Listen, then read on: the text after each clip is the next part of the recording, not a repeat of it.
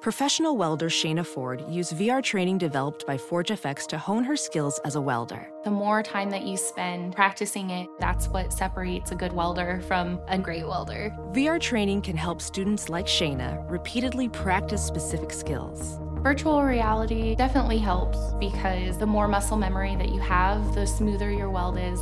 Explore more stories like Shayna's at meta.com slash metaverse impact.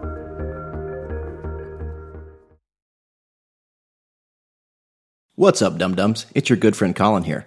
Today's show is brought to you by Amazon.com.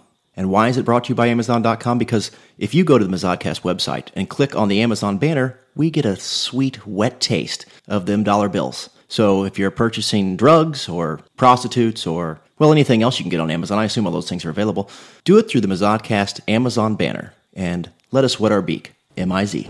Gonna throw it. Slam. This bud's for you, Mizzou. Johnson, and he's gone. Touchdown, Missouri. It don't get no better than that, man. Lock deep near side. Jamon Moore. It's a foot race. 82 yards. Touchdown, Missouri. Boy, look at Crockett run. It's his fourth touchdown run of the day.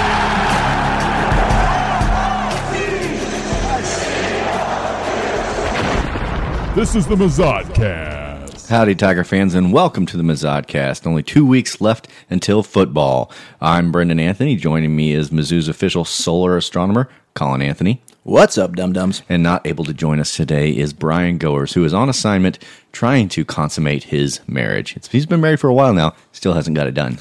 No, but I did just send him some popsicle sticks and Hmm. some Baylor twine, so we're going to hope that gets the job done. Well, I hope you drew a cartoon on how it was done because I don't think he's going to connect the dots. I did not, but uh, I can send him a text message. So uh, yeah, there's a lot going on. It is uh, like I said, two weeks until Mizzou football is actually underway. The uh, Two weeks. That's right. Did you just say two weeks? Two Saturdays. Jiminy Christmas. Uh-huh. Can you believe it? I can't. And uh, I guess the other big news is across America, everyone's going to watch the sun disappear from the sky. And uh, I, I'm a little worried down in Mississippi. I heard Hugh Freeze. I'm worried for his wife and his daughter because Hugh Freeze very much believes that if a woman watches the solar eclipse, they will become pregnant with the devil's baby. Uh oh. yeah, keep them in your prayers. Imagine what Kansas residents who have no access to internet or television are Mm-hmm. going to think when the sun disappears. They're They're gonna- going to Oh, they're gonna throw their pitchforks at the sky for sure. yeah. They Yeah. won't know what to make of it.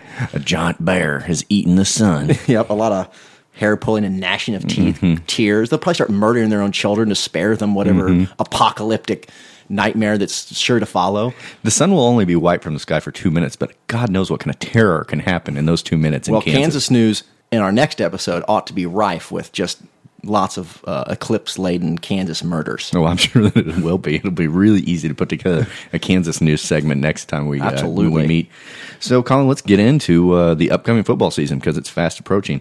I think the biggest news that happened this week is another Nate Howard story. Yeah, and Soccer. He's the king of getting in trouble for stuff that you could just easily, Easily. avoid. Like he got pulled over the first time and they found the mushrooms because he hadn't renewed his license plates. Right, yeah. And That's now he's been arrested again because he had a warrant out for not paying a speeding ticket. a speeding ticket. Jesus Christ. It's like I'd feel better about him being kicked off the team if he'd done something good. Yeah, murder a hobo. Yeah, exactly.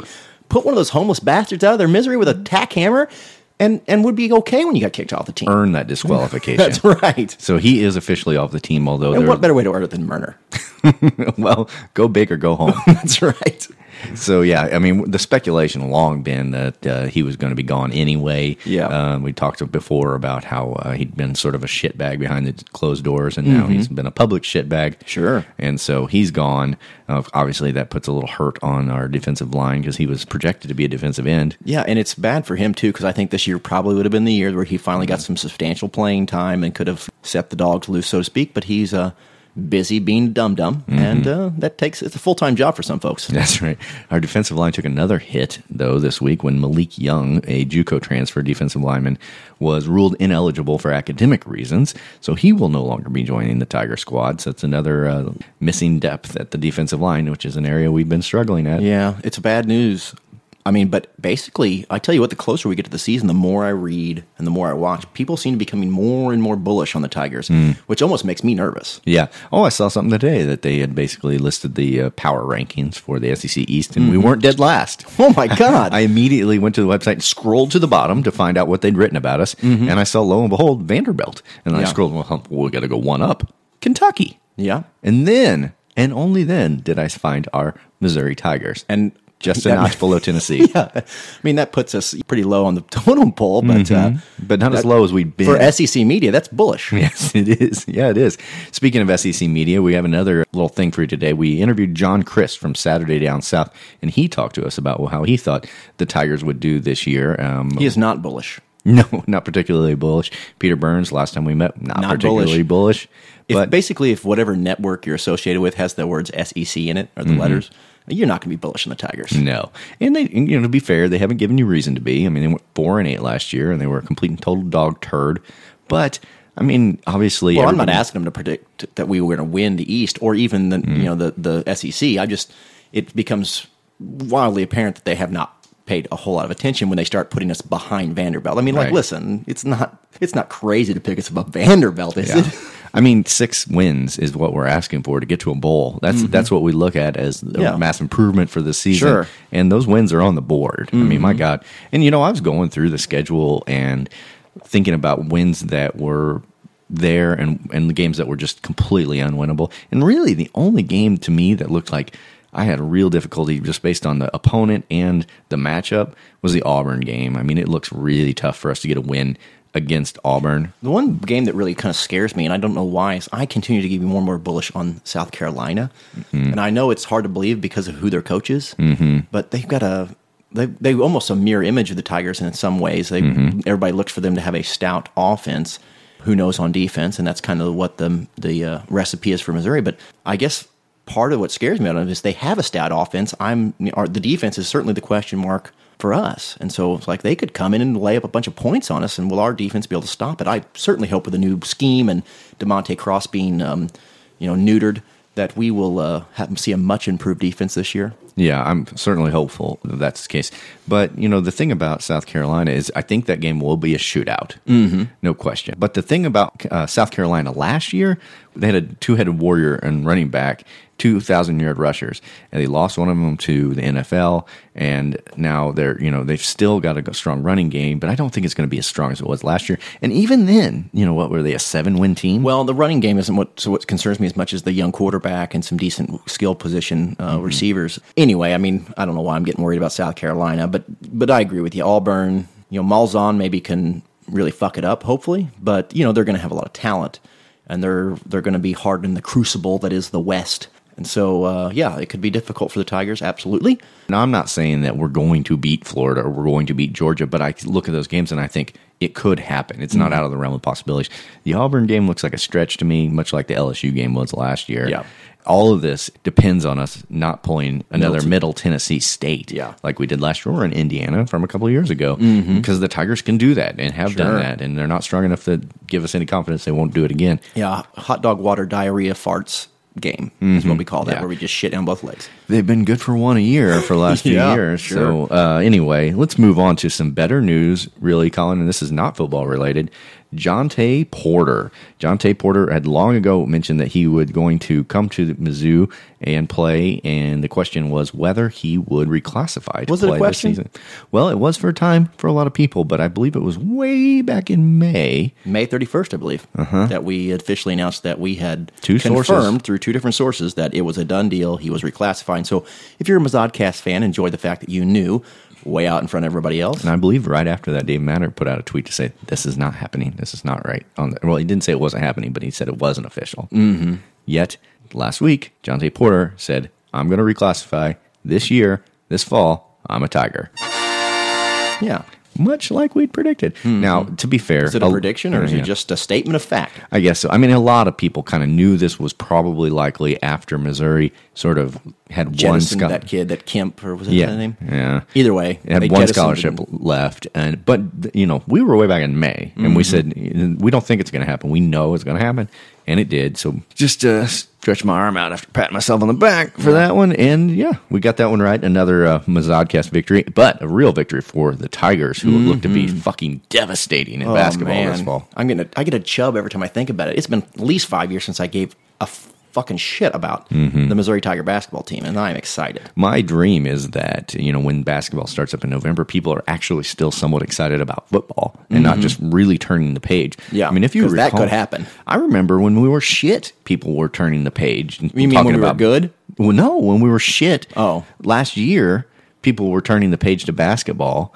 And imagine this year, if, Yeah. if we're shit again, that it would they'd be turning the page in October, I- September. I, I, I, love Rock M Nation. Don't get me wrong, but when we were good and when we were bad, I see what you're saying. When basketball rolls around, Rock M Nation is ready to turn the Yeah. page. Yeah, it is Even when bizarre. we're winning SEC East, they the the, the, the coverage goes way on to basketball. I think that's just probably the.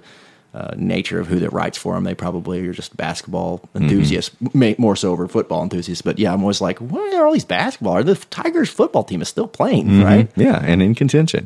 yeah. Yeah, I see what you're saying. So, but it, it should be a lot of fun. M- My own personal inner cynic doesn't want to get my hopes up too fucking high because I know they're going to be dramatically better, but I don't want to proclaim ourselves. Do I don't want to pull Butch Jones and proclaim ourselves Life champion, life champions right out of the gate. Well, I think nothing has changed with Jonte. I think we said before the problem with a super talented young team like this is one night they're going to jump up and actually beat Kentucky, and the next night they're going to lose to Georgia. You know what I mean? They're like going to win a game they're not supposed to, and then they're going to get the hell kicked out of them by somebody they should should have beat by hundred points, and that's just going to be the the inconsistency that you're seeing in a young team. And really, it's going to be up to uh, Coach Martin to kind of by the time tournament season rolls around to have these kids playing consistent basketball, which is kind of a big ask. Yeah. when you consider how young they're going to be. Yeah, and I think yeah, like you said, a coach, their job is to make them feel like juniors when they're still freshmen. When it's February and the games are starting to matter, Mm-hmm. Yeah. and tournaments are coming around. You want But- them to be a cohesive unit by that time. It's okay to to shit Mm-hmm. Well- your shit your bed a little bit early on, especially with a young team. But we need to have their our shit together by the time March rolls around. what would you be satisfied with? What is the minimum you'd be? Sa- I mean, obviously, we're going to win 20 a wins. national title, but I I mean, tournament, making a tournament. Twenty wins in a tournament bid. I don't think twenty wins will get you there anymore Yeah, these days. It that's- used to be, Let's say twenty two wins in a tournament bid. Mm-hmm. yeah. I um, I'd like to go a little deeper into the SEC. No, no, tournament. don't get me wrong. I mean, I'd like to see. I mean, listen, I'm just being cautiously It- that's a massive turnaround from an yeah, eight-win season. Or Let's say 22 wins in a tournament bid. I mean, uh, you can live with that. I Mm-hmm. mean, yeah, we have a ton of talent, but it's a lot to think that we're going to compete for a national championship or go deep into the tournament. You know, what I mean, that's a lot to ask, despite how much talent we have. So I'd say that's a realistic prediction or for satisfaction, so to speak. I want us to get to the tournament and be forced to face Kansas head to head, Oh, God. like in It's an gonna be elite. Eight. amazing. Yeah, that would be wonderful. I'll tell you what. I'll take. Um, I don't know. I- I don't know what amount of money I would pay. What appendage on my body I would be willing to cut off for not just to meet Kansas. I mean, if I'm going to lose a fucking digit or a cock, um, I want to win that game. I want the. I want us to to uh, go meet Kansas in the tournament and win. Like I'll lose a pinky finger for that. I'm going to go on a limb. I'm going to say that right now. That's a lot. I mean, I'd say obviously if- the little toe. Yeah. You know what I mean? There's a lot of things I give up for a little toe. Like right now, little Domino's pizza, toe. You that hungry? no, not particularly, but Domino's I like. and you don't need that toe. Hardly ever used You got it. two of 'em. Yeah, that's right. No, I'd lose a pinky for that. Yeah. It- For Mizzou to face Kansas in the Elite Eight and then go to the Final Four by beating Kansas. I'll take it. That there you go. Mm-hmm. Well- now, I'm not saying I'm going to cut it off when it happens. I'm saying if somebody could, some magic wizard genie lamp was here and he could say, "I will make this happen if you'll give me your left pinky," I'd be like, "Take it. It's gone. I don't need that bastard." Well, in lieu I mean, of it's going having to be a- harder to do two in the pink, one in the stink without it. Mm. But I got a right hand. Yeah, and I mean, sacrifices must be made.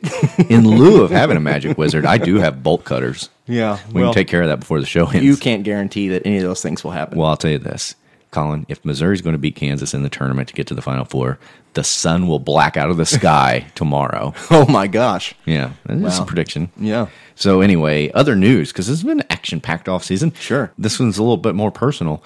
Our good friend, the Paul Feinbot, your creation, the robot Yes. which you created with Yes. your bare hands, he's officially more famous than any of us on the show. Mm-hmm. Yeah, the Mazadcast crew, myself, Brendan, producer Joel, Brian. None of us are really anybody knows who we are. Gives a shit. Mm-hmm. But we can't say that about the full complement of the show because when Paul Feinbot made it on to the Paul Feinbaum show, Yes, sir. That's right. Paul Feinbot was mentioned by name, and his image was shown on the screen on the SEC network and talked about at Yeah. some length a couple of times. Yeah, it was. I usually watch quite a bit of Paul Feinbaum, Mm-hmm. and uh, I had not been watching that week. And one of our Twitter followers was like, "You guys know you're on Paul. We're on Paul Feinbaum, right?" And we're like, "What? what did you say?" Bot. The fine bot. the fine bot. Feinbaum. The fine bot. Yes. Yeah. It really happened. Yeah, that was proof right there. Mhm, That was Paul Feinbaum. That was, I know people probably thought that was the Feinbot, but it was actually That was just a recording. recording of Paul Feinbaum. saying the Feinbot. Yeah. But the thing is, it didn't seem like Paul Feinbaum was flattered by the robot. Oh, he thought it was some creation. sort of like, uh, jab at him or yeah. something. I'm like, we just understood that Paul Feinbaum was not going to sit down for a segment each week to cover the SEC with us. So, in lieu of that, I had to make a robot. right. I mean, what does one do when when they don't, can't get who they want? They make a robot. cast podcast. Oh boy! he got You're that. welcome, Paul Feinbaum. Play that one again. Mizzou cast podcast. Mizzou Cast podcast. yeah, I'll take it. you better believe it. We did make the name ridiculously hard to pronounce for people that don't understand it. I want to put this out here on the record right now. Brendan created the name of the show. I think it's a great name. yeah, I'm sure you did. It didn't seem that difficult to me. Combine Mizzou and podcast and mesh them together. Yeah. And there you go. But apparently it's it's far more challenging. But yeah, Well, most of us have a lot of trouble reading. yes, apparently Paul Feinbaum is one of those. So um, I hope we can still get the Feinbaum on our show each week now that he's a, a national celebrity. Mm-hmm. And uh, I guess before we go to break, Colin, there's another thing we should mention a bit of business to take care of. What's that? Well, we have been talking, Yeah, we have, and as we do. yes, so organic. Yeah. about the possibility of heading on the road during the trip. football season. Yes, Oh, road, road trip. with you crazy bastards listening at home. yeah, the Mazadcast podcast Party bus. party bus trip to a football game. We did, we don't know if this will work, guys. Mm-hmm. We don't know. I mean, we you guys uh, we we see the downloads and the enthusiasm on Twitter and the emails, and a lot of you guys seem very very happy about the show. Well, we know we love you, and you act like you love us quite a bit. And we thought, how awesome would that be? We'll all get together in a bus full of stag. with a bunch of psychos. With a bunch of people that listen to this show, and I've long said I love our fans, but I don't want to know them. yeah. But you know what? I've changed my mind, Uh-huh. and now here we go. So we are getting ourselves a uh, charter bus, 15 passenger van. We're getting Mm-hmm. We'll get two of them if we have to. cases and cases of stag. And Colin mentioned maybe we get cases of other beer just in case s- crazy people don't like stag beer. Well, you know I won't drink Bud Light. We're not going to go down that road Mm-hmm. again. yes, we've talked about it. Spence McKenzie. Yes. Anyway, uh, tickets for a game. Now, the big sticking point right now that we haven't been able to determine what we should do is we've narrowed it down between two games. One, we don't want to go to Arkansas because it's Thanksgiving weekend. yeah, we don't we couldn't do that, and I imagine most of you guys couldn't do that either, and that's a shame because I wanted to go to Fayetteville. Yeah, and it would be the easiest logistically, obviously. Mm-hmm. So we talked about going to Athens, Georgia, which is the longer of the two trips, but against the better team. Sure.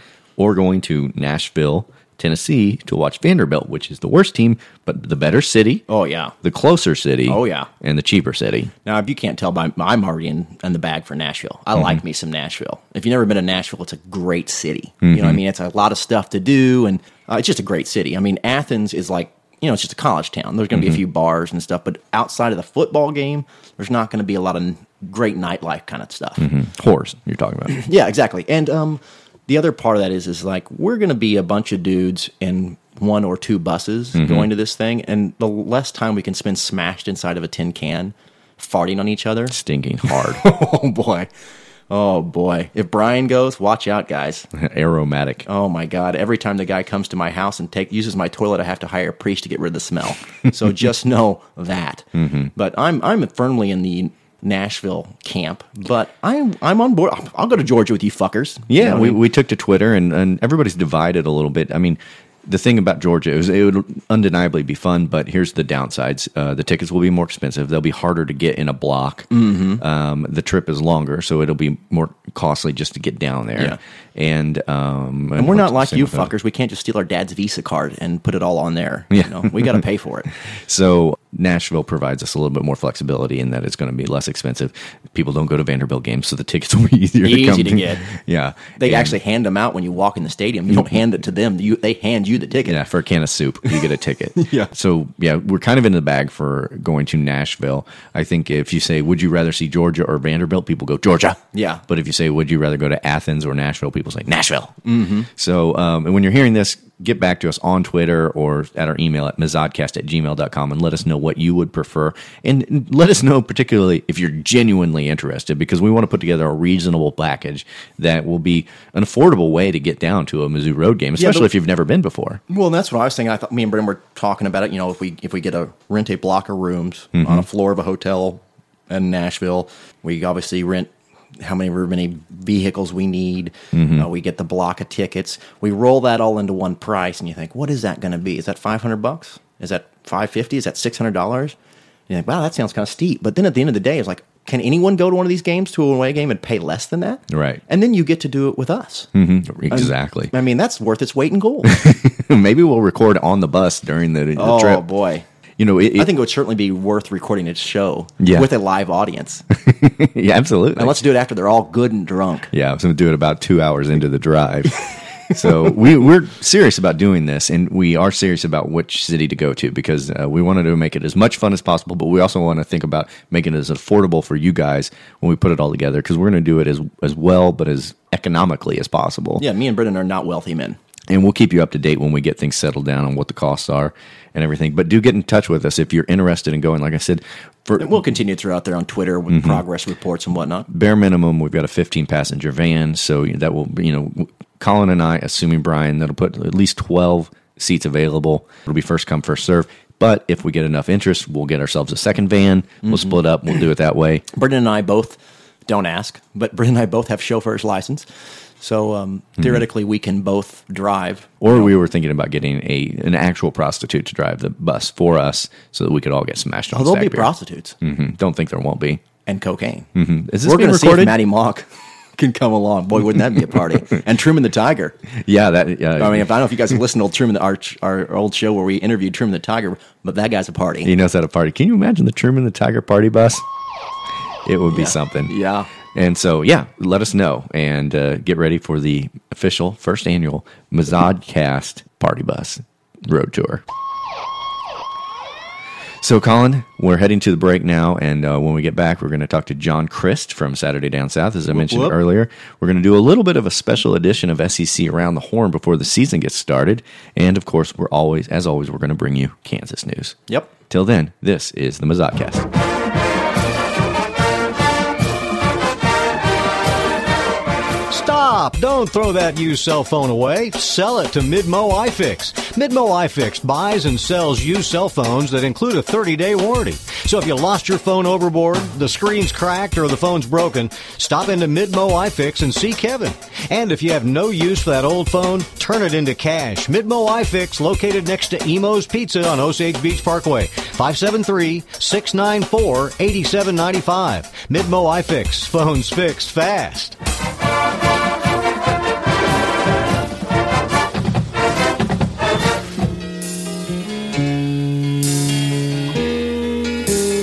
Once upon a time there was light in my life, but now there's only love in the dark.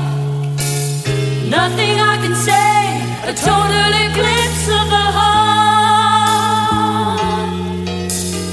heart. A total eclipse of the heart. On the phone now, we have John Christ, who's the senior writer for Saturday Down South. I appreciate you joining us, John. Sure thing. Thanks for having me on the show. We uh, talked a little bit on Twitter earlier today, and you said uh, Missouri fans might not love what you have to say on the show this week, but uh, we had Peter Burns from the SEC Network uh, yesterday, and his predictions were pretty dire. I mean, they pretty much boiled down to winter is coming. So I think anything you have for us, uh, it, it can't be that bad. Yeah, I think it's safe to say that if you just look at this Mizzou program from the outside, it, it's just tough to find where there's any actual momentum. And you look at the rest of the East, you know, Florida's going to be Florida, Georgia's going to be Georgia. Yeah, Tennessee will probably pull back a little bit, but it's still Tennessee with a lot of talent. There seems to be things going in the right direction, both at South Carolina and Kentucky. And you can even make the argument for Vanderbilt, you know, going to a bowl game for the first time under Coach Mason. But with what we saw last year in Columbia, it's just hard to again look at this roster, look at the schedule, look at the coaching staff, look at the recruiting rankings, and see a lot of things going in the right direction. So I'm not expecting dire things like my buddy Peter Burns is saying, but I don't think it's a stretch to say that it might be a hard time justifying a real big leap from what we saw a year ago.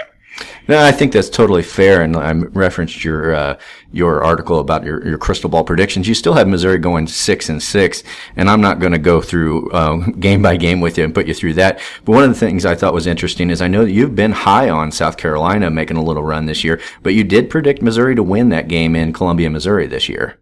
Yeah, I did. Uh, I try not to get overly, you know, deep into where the wins and losses actually occur. I'm more about just sort of predicting one through seven, East and West, both overall record and conference record. But this is certainly one of those slippery games for South Carolina. I do like the Gamecocks. I'm a big believer in their offensive skill position talent in particular, but a lot of it's still very young. There's going to be tape on these guys from a year ago that, that didn't exist before they started playing in 2016. Plus, Will Muschamp's defense uh, has a ways to go. You know, Sky Moore, who's been their leader, is coming off that neck injury. He didn't play at all last year. I can't expect him to show up week one, week two, and instantly be an all SEC linebacker all over again. So the Gamecocks, I do like them, but just the way the schedule lays out and the way the roster is kind of young and inexperienced at some places, I think this might be the sort of team that gets better over the course of the season. So give me the benefit of the doubt with Mizzou at Thoreau Field, especially with the way they throw the ball. Uh, the Gamecocks can struggle sometimes on the back end. Obviously, one of the areas that folks like yourself don't have a lot of confidence in uh, Missouri, and where even the homers like us are a little nervous, is just how bad their defense was last year. And I think if there's anything that does give us hope and promise that there might be some momentum in the positive direction, it's really the law of averages. I mean, how can, how bad can you be consistently? You know, it, surely there's room for improvement. Missouri's defense was so bad last year. Do you think the defense stands a chance of being better this year, or with the loss of guys like Charles Harris and then uh, the cornerbacks like Arion Penton, is that just going to be another problem? Is it not something you can fix in a single off season? No, I do think there's something to be said for just sort of hitting the refresh button, going from one season to the next can sometimes be a breath of fresh air. Uh, I think the Georgia offensive line is a good comparison. It was just mm-hmm. so historically awful a year ago, opening up holes on the ground, trying to protect Jacob Eason. It was just ugly week after week, and it didn't matter if they were playing Tennessee or Georgia or some lesser competition, even to the FCS level. Why is Nichols State uh, just destroying that Georgia offensive line? It doesn't make any sense. So if you look at Mizzou, sure, I think there's reason to believe that it should be better than a year ago, partially because how could it possibly be, be worse? Coach Odom has a track record of being a very good defensive coordinator. This is a program that, in particular, along the defensive line, has had a lot of NFL caliber talent. I know that maybe they've, they've sort of hit a couple of home runs on some two and three star guys out of high school, turned out to be better than anticipated. Charles Harris is a perfect example, you know, hardly talked about at the high school level, leaves early and he's a first round draft pick. But if Marcel Frazier can be just as productive without having help on the other side, sure, I like what I see there. I'm a big fan of Terry Beckner Jr., but is he finally going to have his head straight and be 100% healthy? This is a guy who was supposed to be a three-year player and straight to the NFL draft. It doesn't look like that right now. I'm Uh, not quite sure what I see at linebacker. Yes, uh, Penton is going to be a loss at corner, so there's certainly questions to be answered. But yes, I do think it can be better. Is it going to be a quantum leap? We'll find out you had guessed at Missouri at six and six, and I think a lot of Tiger fans are feeling the same way that their non-conference schedule is pretty weak, and Missouri's taken a lot of heat about that. And I, I have to wonder when I hear, you know, listen to things like the Paul Feinbaum show and kind of mock Missouri for its, its sort of soft non-conference schedule. I look at Texas A&M's schedule as well. And I don't know if enough people sort of have taken note of how difficult it is for a team to schedule three, four, and even five years out when you change conferences. You really, the, the Tigers have had years where they've had to put a game on the schedule a month before the season started. I don't know if those non-conference schedules are going to look that cupcakey in the future, but do you think people take into account that, that Missouri's had to make these really bizarre things like conne- going to Connecticut on the road in the middle of the season because of the conference realignment? Well, there's not a whole lot of excuses you can make at this point because you know fans don't want to hear those things anyway. And you're right about the non-conference schedule. It's going to be very difficult to sell tickets for a, a home opener against Missouri State, and then you welcome Purdue, which is one of the you know doormats of the Power Five in Week Three. Another sort of odd matchup. Hopefully, it's not Indiana all over again from a couple of years ago. You know, from your mouth to God's ears. Not a sexy matchup. Yes. And then uh, you mentioned the other game uh, at UConn, a, a very strange road trip for an SEC team. But these sort of things happen at college football. Scheduling is incredibly difficult. Uh, I, all you have to do is open up your Twitter feed, you know, this time of year, and you see that such and such school has just announced a home and home with so and so program. By the way, those games are in 2023 and 2024. Right. Well, who knows what the hell those programs are going to look like six, seven, eight years down the road? I think it's difficult for Missouri. The change of conference certainly hurt, hurt, and just being associated with the SEC that sort of elevates the profile. And not a whole lot of schools want to play the SEC out of conference unless it's one of these directional schools that needs a payday. I wanted to uh, mention Frank Broyles, uh, who was with Arkansas for decades, passed away recently, and uh, he spent one year as a Missouri Tiger. And not really a question, but I th- throw a little Missouri trivia at you since we have so little SEC connections, and there, you know, there's always these questions of whether Missouri fits. In that one year that Frank Broyles was uh, with Missouri, he recruited the first African American players to the Tigers and actually integrated that program. And I don't think he gets credit for that, but uh, but he made a huge impact on the Tigers. Yeah, I don't have uh, a huge base of knowledge when it comes to Coach Broyles, but if you talk to anybody associated with that Arkansas program, going back decade after decade, he's just one of these untouchable figures. Yeah. You know, Arkansas is a good program on the national scene, not you know a typical blue blood. So he's not going to have the same name recognition of, of a Bear Bryant at Alabama or some of the legendary coaches from other programs over the years. But this is a guy who not only did great things in that part of the country currently, but well after his coaching career was over, just a giant in the business, a giant in the conference. And, and hopefully, I know that this battle line rivalry between Arkansas and Missouri has been a little trumped up, maybe yeah. a little bit forced, but that game last year was one of the funkiest ones to watch in all the SEC. If you get a couple more of those, and these if these teams stay in this conference and, and have some fun games to watch, maybe those things will, will develop over time. It doesn't always happen right away. It takes a little while. And if both of these programs go in the right direction, who knows? Maybe that becomes one of the more fun matchups you can look forward to in this conference every year. Yeah, certainly they have to be a little more organic than what it's been so far, but uh, but it has been fun, especially with uh, our uh, linebacker Eric Beisel trolling Arkansas basically for the last two seasons, and uh, you know he could step in it this year, but it worked out for them last year. Yeah, he's a he's an interesting character to say the least. I got to spend a little bit of time in his atmosphere at media days, and uh, you know, guys like me, uh, we love guys like him because way too many players just show up and, and speak the company line and regurgitate the answers that their head coach spoon feed them. But uh, he was a lot of fun to listen to. And if there's one thing I know about these rivalry games and like these trophy games, is that you know if, if the if the trophy has been around since the 20s or the 40s or the 60s, everybody loves it and thinks it's just sensational. But if it's something that's just sort of came out of a marketing firm two or three or four years ago, everybody craps on it. They say they don't like it. So who knows? Maybe 20 years from now, everyone will love the battle line type thing. We'll just have to find out one day. yeah, well, the Tigers had to have it get trumped up because we had no no other options, no uh, natural rivals to be had. Thanks for joining us, John. I appreciate it. I wanted to mention your new podcast. Obviously, our listeners know you from your writing with Saturday Down South currently, but I've really been enjoying the podcast. It's, I guess it started around SEC Media Days. Is that right? Yeah, we, we rolled it out at Media Days. We had a live set right there at the Winfrey Hotel had a murderer's row of guests, and uh, Early returns have been very good. We appreciate the traffic. We appreciate the shout outs. Um, lots of good guests down the pike as well. We just had Vince Dooley last week, the legendary coach from Georgia. I believe next week we're going to have Philip Fulmer, formerly of Tennessee. So uh, the producers have done a great job putting out a great product, and, and, the guest list just keeps getting better as well. Yeah, it's great. And, and I wanted to ask you because the format of the show, you've got these lists of great guests, and you just kind of a traditional interview format, but also there's been a few different kind of programs where you sort of did deep dives into. I know there was a, a story about Florida high school's program that basically was a launching pad into college football, and then you had another one on Coach Ogeron it's not just one, the same show week after week. Yeah, we do have a couple of different ideas out there. What you're referencing is a series we have called Stories Down South. Obviously, it ties into the company name Saturday Down South. And these are the real deep dives you talk about, just sort of the real colorful stories that not only are we producing feature stories from all the uh, on-site reporting we're doing, but we're also producing and putting together these podcast episodes, 30 or, four epi- uh, 30 or 40 minutes at a time.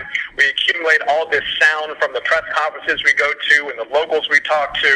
Uh, we spent all kinds of time driving all over, all over Louisiana just to sort of get a feel for Coach O and his people and having that job at LSU the one at IMG Academy down in Bradenton, Florida. I was involved in that. It was just a lot of fun being around a high school program that rivals a lot of college programs in America.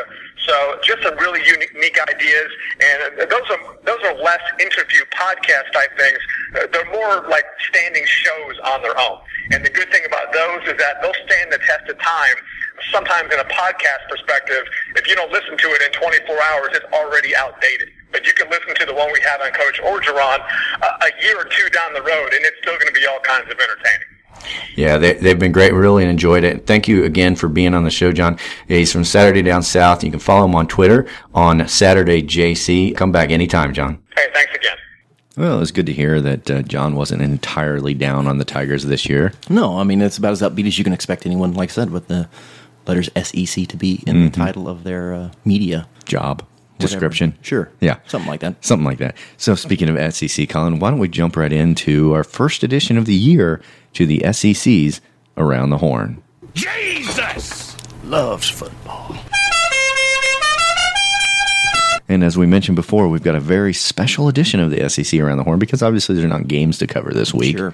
But we do want to talk about uh, the coaches' carousel and the fact that a lot of these coaches probably, well, maybe not a lot, but a few of them won't make it through. I think by our count, at least four coaches are on the proverbial hot seat. Yeah, people talk about the hot seat all the time, and there are some this year. I mean, obviously, we lost our good friend Les Miles last year, mm-hmm. um, but we're going to talk about the coaches who this year may be in jeopardy of losing their job. SEC coaching job is not a long term role no. for a lot of people most if you're going to coach in the SEC, you're going to end up on the hot seat mm-hmm. eventually. So let's uh, let's do a special edition of the SEC around the horn hot seat. Oh, hot, hot, hot, hot, hot, hot, hot, hot, hot, hot, hot, hot, hot. yeah. So, uh, Colin, who is first on your list? You think you think might uh, lose their role on their throne?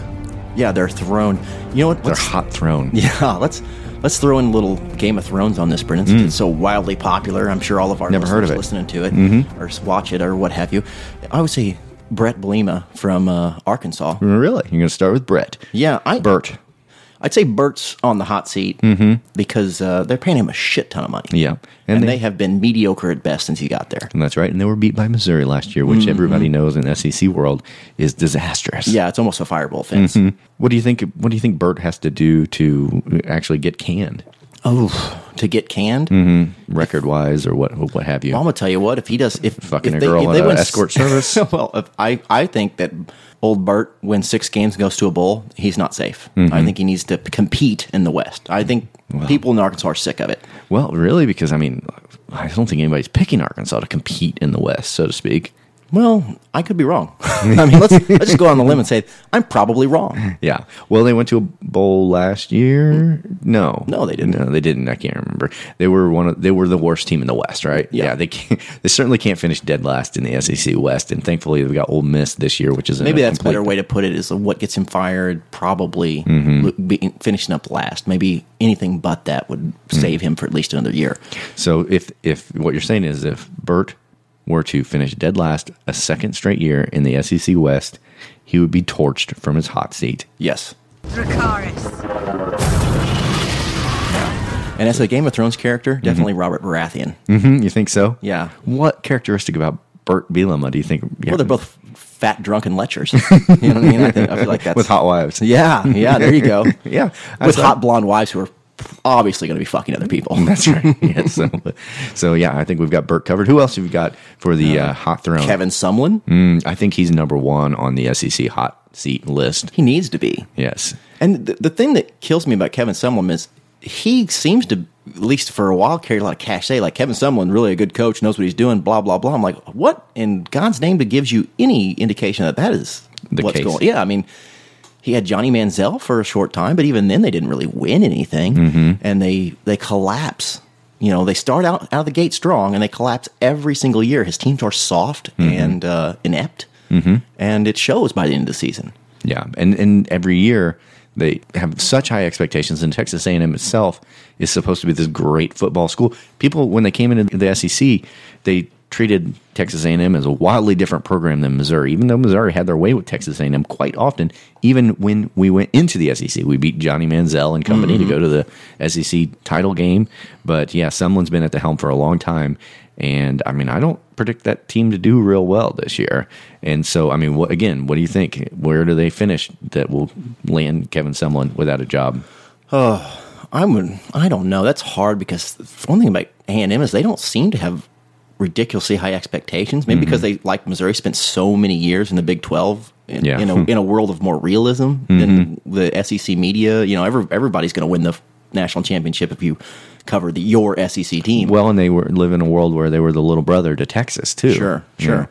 So I don't know. I would say if they miss a bowl game, Mm-hmm. he's definitely gone, So that's Kevin Sumlin. and he's definitely. I don't know, the head of House Frey. You know what I mean? Start out out of the gate strong, red wedding and some motherfuckers, and then but you know, by the end they end up, you know, dead, Yeah, completely eating their gone. loved ones accidentally.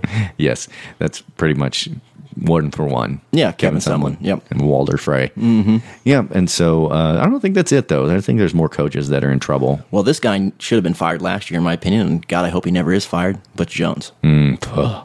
we have laid more shit on Butch Jones and done it alone for a long time. Mhm. And now I think there's a chorus of people that join us in hating Butch Jones. Well, it's not just like hate him; it's just like criminally underachieves. And then last year was his year. I mean, to me, last year was oh, it's all coming together. This is it. Dobbs is a senior, and they've got all this talent across the board. I remember talking to Booger McFarland last year eh, before the season and him saying, "Oh, I think that's- Tennessee's going to win the East. They got it all. Well, Yeah. It's going to happen." They got it all, but a coach. Yeah, and it's one of the few times we disagreed with Booger, and, and we were Mhm. right in that case. So yeah, I mean, I don't know what Tennessee. Tennessee they, they won nine games again last year. They Mm-hmm. bragged about winning nine games three years in a row, despite barely making nine games and losing to teams like Vanderbilt.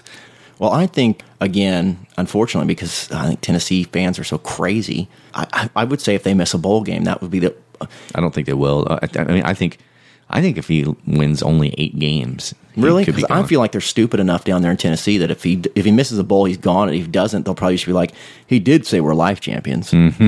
that's right. He did say we have five star hearts. Second year in a row, life champs. yeah, he's Yeah. gonna- so what do you think? You said just missing a bowl that would put them at five wins. Yeah. that's that's a pretty low bar. To I mean, Uh, that's what I think it'll take to fire Butch Jones. I mean, at this point, it that's a doesn't- mildly warm seat, not Yeah. a hot seat. well, I guess. I mean, uh, listen. To me, if I were running that program, if I was a Tennessee fan, is he would be fired. I mean, he'd have to do something spectacular this season just to save his job. Yeah, I'm I- just I'm just basing it off of what I've seen with SEC fan bases and administrations, and they just seem to have a endless amount of forgiveness. Yeah. especially if they're like Tennessee. Now you know you got a guy like Les Miles who's. Who's had the program down for a couple seasons, but has won national championships and competes with Alabama in the West, and they still got shit canned him. But ten- teams like Tennessee and A and M, like mediocrity seems to be the bar at which they they look f- to achieve. I don't know how long it'll go. I think I'm going to split the difference and say if, if Tennessee can only muster seven wins this year, mm-hmm. including the bowl game, then he will be torched on the throne. Yep. Anybody else that you have? Colin, Butch Jones is Hodor, by mm-hmm. the way. he does a lot of nonsensical stuff that really doesn't make any sense. Yeah, and people seem to like him despite yeah, it. Yeah, he's lovable and doesn't say anything that of sub- substance.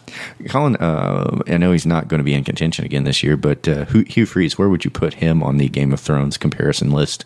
Oh, he would be Stannis Baratheon. Mm-hmm. And why is that? Because he is devout mm-hmm. uh, and religified and ultimately um, brought down by a woman. Sure. yeah, there you go. yep, yep. Doesn't uh, doesn't accomplish anything mm-hmm. ultimately. Yeah, is brought down by a woman. Yeah, yeah. It's very Stannis like. Yeah, very Stannis like. yeah, uh, and his replacement, Colin Matt, uh, Matt, Luke. Yeah. Now that's a question. Is like, is this guy just a holdover, or is he going to go get the Ed Ogeron treatment where they're going to actually give him the job? There's been a lot of talk about that because he is an Ole Miss guy mm-hmm. through and through. Yeah, but I don't know. So he likes prostitutes, maybe. I don't know. I can see them going outside and trying to get another big name because uh, they loved Hugh so much, and he brought him some. How are they going to get a big name? Ah, it's a great question. The, I, the I program is fucking toxic. You're right. You're right. That was a he's foolish de- thing He's for me Ned to say. Stark. he's got the he's he's Lord Protector of the Realm. Yeah, he's got a little but never going to serve. No, no. He eventually get his head cut off. Mm-hmm. You know what I mean? That's that's just the way that's going to go for him. Yeah. Um, so that's the hot seats. Yeah. I think that's you know that is the uh, the hot hot seat. Oh, hot, hot, hot, hot. Where, who would Barry Odom be? Barry Odom. Let's see. Um, I think Barry Odom reminds me of uh, Jon Snow, King of the North. Why? Well, because nobody really pays any attention to Jon Snow sure. and his claim of the throne, and uh, you know he he's he's dour yeah, kind of, kind of mm-hmm. you know expressionless. Yeah, and uh, no matter what he says about you know the threats that are coming that Missouri can bring, yeah, you know, nobody believes say, him. Nobody believes him. yeah, you, know? you talk oh, about okay. White Walkers all you want, but nobody's going to pay any attention. Well, I'm saying that Saban is definitely Daenerys Targaryen. just torches everybody. Yeah, just constantly. fucking yeah, just fucking lays waste to everyone. yeah. That's right. Anybody else you got? The, Every the year, list. these teams think they're gonna gonna take down Alabama, but then mm-hmm. they whip out those dragons. Yeah, yeah. Ed Ogeron is hot pie.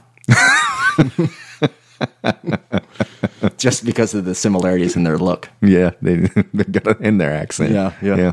Right, I think that's pretty good. Yeah, Hmm. I, I think that's know. a that's that's around the horn. Right? Yeah, I think someone, if you uh, have a good comparison SEC wise to Tyrion Lannister, tweet it to us. Let us. Yeah, know. I think that's a, if you want to tweet us at us your uh, SEC personalities with uh, their equivalency uh, on Game of Thrones. well, we'd love to see that. Yeah. we will definitely retweet the good ones. So uh, send us send that into us. So Colin, I think that's as good as we can do for around the horn this week. Yeah, but in two weeks, Brandon, we'll have an around the horn. We'll have a real that fucking will, football that will delve into games and mm-hmm. good games. I mean, the one thing I'll say about the SEC schedule is that is there's several teams that are going to have to get their nuts out right out front. I mean, in the beginning of the season and go at it. You know, Alabama. And uh, Florida State, for instance. Mm-hmm. Anyway, there's some good matchups early on, whereas Missouri still kind of lives in that old Big 12 scheduling world where we play cupcakes early. Not everybody does that in the big E SEC. You know, and you know how Missouri takes a lot of shit for that. Yeah. And I mentioned it to John Chris. I personally, if I'm a head coach or if I'm an athletic director and I'm making out schedules, that is the way I do it. Absolutely the way I do it because there's no downside to the it. Perfect. I think the perfect equation, Brennan, would be two cupcakes to start the season and then one cupcake in the middle of the season. The reason being is you get two basically exhibition games to get your fucking Tra- shit right uh, reels in the track, and then you basically get what a, is equ- equivalent of a bye week later in the season. So if I'm making that schedule, I'm gonna say cupcake, cupcake schedule, and somewhere in there, cupcake. I absolutely agree because people can give you shit early on because they don't like who you might be playing.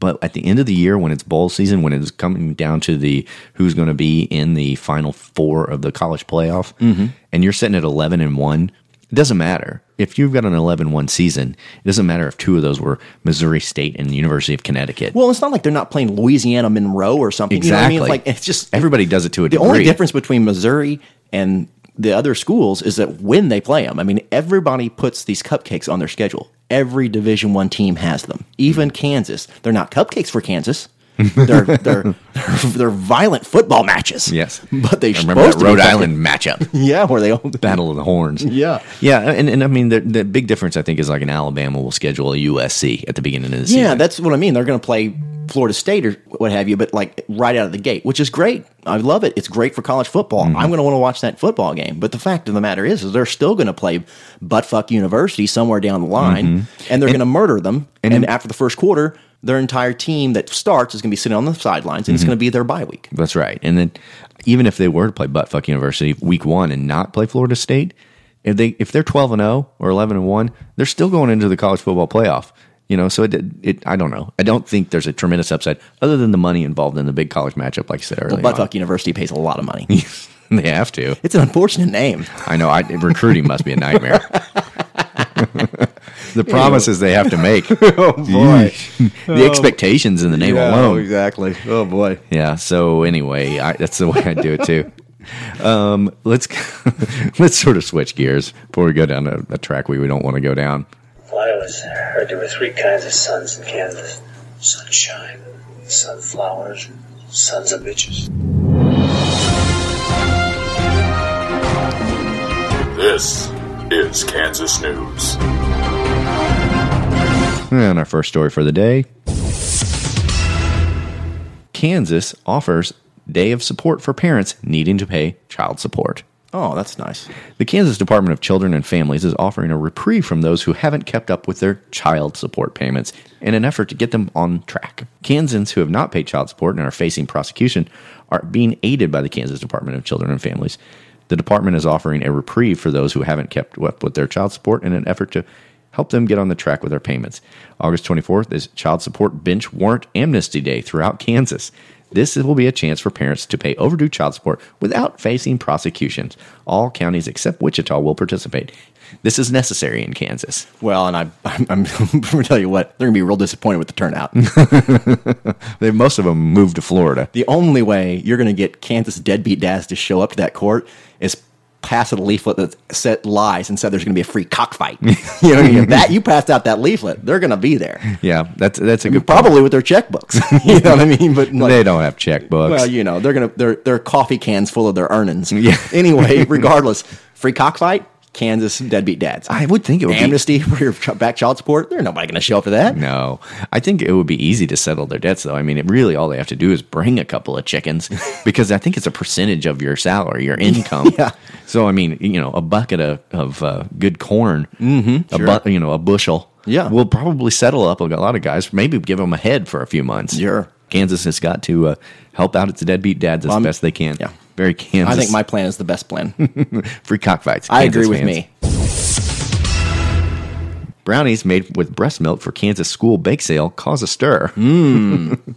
it's a problem most of us run into often. Pull up in the fridge door, realize you're out of milk. Oh, man. A Kansas mother needing to bake some brownies for her child's school bake sale wrote on Facebook that she recently faced just such a situation. To solve it, she claimed she added her own breast milk. That was a dilly of a pickle till she saw that breast milk. Wait, I got something right here. Mm-hmm. Uh, I didn't have time to run to the store and didn't think it was a big deal. Some of those kids could use the nutrition, let's be honest, she wrote. well, I'm not going to disagree with her. Hundreds have commented on the post debating that's, that. No, Brendan, that's assuming she's not eating Cheetos and drinking, swigging monster energy drink at every meal like every other Kansan is. Her tit milk comes out orange. uh, hundreds have commented on the post debating the health risk and general degree of indecency of a mother's impromptu ingredient addition. Other moms found out and are blowing it out of proportion, the mother wrote. The FDA's website states sharing human milk runs the risk of exposing the recipient to infectious diseases like HIV or to illegal and prescription drugs that might be in the milk. Oh, she's certainly on meth. Yeah, absolutely. I wouldn't call it prescription drugs, but she's on something. Mm-hmm. Human milk, like any milk, can become contaminated if not stored properly. Making brownies with her own milk seemed to break a code of trust with many of those commenting on the claimed improvisation. Susan, these brownies are delish. What's in them? Me? wrote one foeman on Facebook. Another joked about using urine. The one time I made lemonade, another person put it succinctly, it's sanctimonious because she felt it was perfectly fine, justified even, to feed everyone her bodily fluids without their knowledge or permission. I think they're looking into this too deep. I think it's just a your typical Kansas resident with a 58 IQ thinking, I need milk. I have milk in my titties. You know what I mean? Like, that's just you know, that's two and two equals 4 right mm-hmm. there for them. Yeah, absolutely. I, my, I'm mixed Economical. yeah, you know, who's that uh, model that uh, Justin Verlander dates? Kate Upton. Kate Upton. If Kate Upton told me that she had expressed breast milk and made me a delicious tray of brownies, I would eat them happily. Oh, I'd drink her bath water to wash it down. I would eat a mile of her shit just to find out where it came from, Brennan. the, the fact remains that if it was her breast milk, I'm okay with it. If it's Mama June from Honey Boo Boo, I'm out. Mm-hmm. I'm out. I'm not drinking that. You think the milk's different? I don't know. Mm-hmm. But uh, we're gonna have to do a Kate Upton Mama June milk taste test later on a show. Maybe we'll do a poll on Twitter: mm-hmm. or whose breast milk would you rather eat in a brownie? God. Kansas hospital sued for misdiagnosis leading to organ removals. A Kansas woman alleges in a lawsuit that a misdiagnosis led doctors to unnecessarily remove parts of her organs and then cover up the incorrect diagnosis, which she didn't learn about until the doctor. oh, Jesus, we took her kidney out. Somebody grabbed me a potato. she didn't know about it until a doctor filed a whistleblower suit over her case. The lawsuit filed by Wendy Berger, age 46 of Shawnee, accuses the University of Kansas Hospital of fraud, negligence, and oh, but I see their conspiracy. commercials all the time being about what such a great hospital. they don't mention the organ removal part, or the well, they don't mention the accidental organ removal part, right, or the cover up that follows. Berger was misdiagnosed as having a pancreatic neuroendocrine tumor, which is fatal within five years in most cases. In September 2015, she underwent surgery to remove part of her pancreas and other body parts. Hospital spokesman Dennis McCullough said, We need to be respectful of patients' privacy and confidentiality, and because we are limited in what we can say on this matter, we do not believe that our physicians acted appropriately and with the best interests of our patient in mind. Well, they need to t- they need to talk to Old Miss about your how you're supposed to handle this. Mm. You know, we did nothing fucking wrong. deny. There was deny, definitely deny. a potato already inside of her when we when, right. when we opened Used to nut put it there. yeah. Berger's lawsuit also revealed that federal regulators investigated her allegations. A report from the Center for Medicare and Medicaid Services concluded that the hospital's deficient practices placed all patients receiving services at risk for receiving care that does not meet acceptable standards and quality. Why would you go to Kansas for a medical procedure, period? Ugh. End of story. Yeah, that's fair. I mean, good heavens. I mean, you're lucky if you get part of your pancreas removed. Yeah. You come in with a headache. Yeah. And- like somebody get me the drill. I got to let the demons out of his head. His head hurts. Mm-hmm. yeah, bring out the jar of leeches, and they're like, "This is the best we got." This is the latest technology of leeches. Yeah, cutting edge mm-hmm. leech therapy. Sure. It is really part of it's on her. Let's yeah, be honest. I'm, I completely put it on her. Mm-hmm. She went to a Kansas hospital. This is the price you pay. You know what, Brendan? Mm-hmm. Speaking of news, you know, there's about this, this talk about statues being torn down, mm-hmm. and I don't want to get into that, but I do find the statues on Kansas's campus offensive, and I want them torn down. Like Mm-hmm. right. there's a you're on that side. There's a statue of like a. Uh, of a Kansas Jayhawk, which is not a real bird. No, never has been. It, on their campus, they have created some amalgamation of a of It's a bird, hideous, of a ghastly. bird and a retarded person, and mashed them together and made this mascot. And I want it torn away. Yeah. it's, it's offensive to the eyes. It's you want not a to real erase bird. history, Colin? Well, I mean, no, yeah, it's more like an, a Hitler statue coming down. You know what I mean? yeah, it's just exactly, too offensive for exactly. society to I mean, tolerate. listen, there's going to be people on both sides with your, your Confederate statues and what have you, but everybody can agree Hitler's bad, and everyone can agree that the Kansas Jayhawks are bad. Mm-hmm. I I think- think you know no debate. No debate. You you know Kansas, Hitler, side by side, right there. Kansas, tear down your statues. Yes, and your Have- university for that matter. Have some fucking decency. No doubt. All right, this has been Kansas News. Okay, Colin, we've done it. I think this has been a uh, another, I guess maybe one of our final episodes before the real football Yeah. season starts. I think we nailed it. I agree wholeheartedly. Before we get the season going, tell everybody you know because it's going to be a lot of fun once we get to talk about football week in, week out. We're going to have midweek shows for you. With the growth of the show in the off season, Brennan, Mm-hmm. Right. And because we have seen a, an exponential growth. Yeah, we had higher rated episodes in this summer than we've ever had during the season in years yeah, past. we're we're really hoping that as the we roll into uh, the football season, that we're just going to explode, Mm-hmm. and maybe we'll be on the Paul Feinbaum show and not playing second fiddle to my robot, Right. Paul Feinbot. I don't agree. Thank you, Paul. Mm. Yeah, that's that's the goal. That's the dream. Mm-hmm. sure. Yeah. Although, have you noticed John Hayes, the booker for the Paul Feinbaum show, doesn't love us? No, he came right after us. We asked him Yeah, we just said, could you get us a clip of whenever we brought up the Feinbot? And he's like, yeah, after you guys trashed our show multiple times, sure, I'll help you. Which begs the question: Is how does he know that we trash his show? And One, have we ever trashed? mean, I don't know that we really ever trashed their show. I mean, we just like talk about it being you know a little bit you know Yeah, Paul Feinbaum loves Nick Saban. Yeah, blah, blah, all blah. that. But I mean, it's not like we've been like we hate that show. I mean, I'm obviously a listener and a, a viewer, and as are you. I mean, I'm Mhm. just like he he kind of took umbrage when we asked. I'm like, Sour. and the other thing is, is, is he listening to our show? is the booker for Paul Feinbaum show listening? How would he know? I don't know. That would be the weirdest thing ever. It really would. Yeah, be a huge waste of his time. No. as it is all of yours. yes, we cannot recommend highly enough that you stop downloading this podcast. But before you do, give us an iTunes review. That's right. Five stars. Yeah, that's right. So, okay, Colin, I think it's, it's time to wrap this up and get ready for the eclipse and get ready for some great fucking Tiger football. M I Z. Z O U.